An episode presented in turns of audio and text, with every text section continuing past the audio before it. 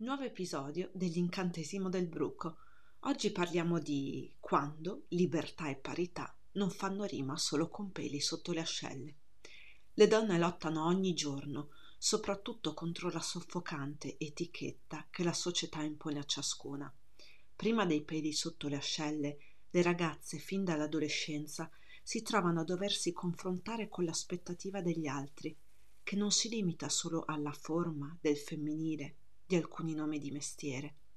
Ci sono donne che non assomigliano a Belen e non hanno neppure figli, ma vorrebbero esistere nella narrazione comune perché hanno molto da raccontare.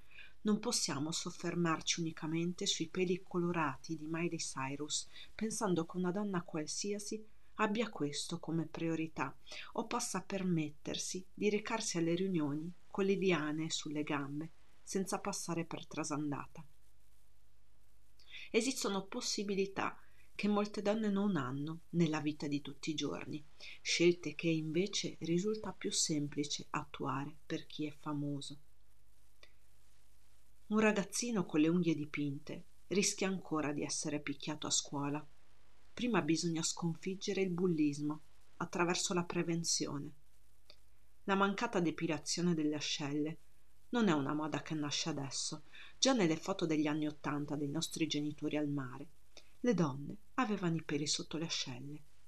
La nostra lotta per i diritti non può limitarsi a veicolare esperienze di persone famose.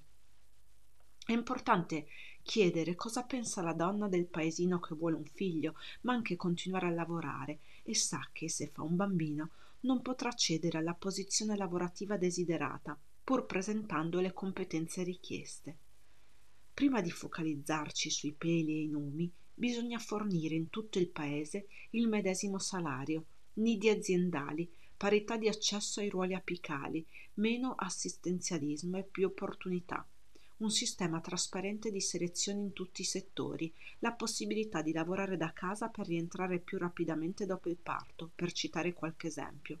Solo così potremmo liberarci dalle opprimenti etichette che ci vengono attribuite ed essere valutate per talento, impegno, affidabilità e capacità in ogni ambito. Al prossimo episodio dell'incantesimo del bruco, come sempre aspetto i vostri feedback e vi ringrazio per ogni momento di confronto. La vostra Annalisa.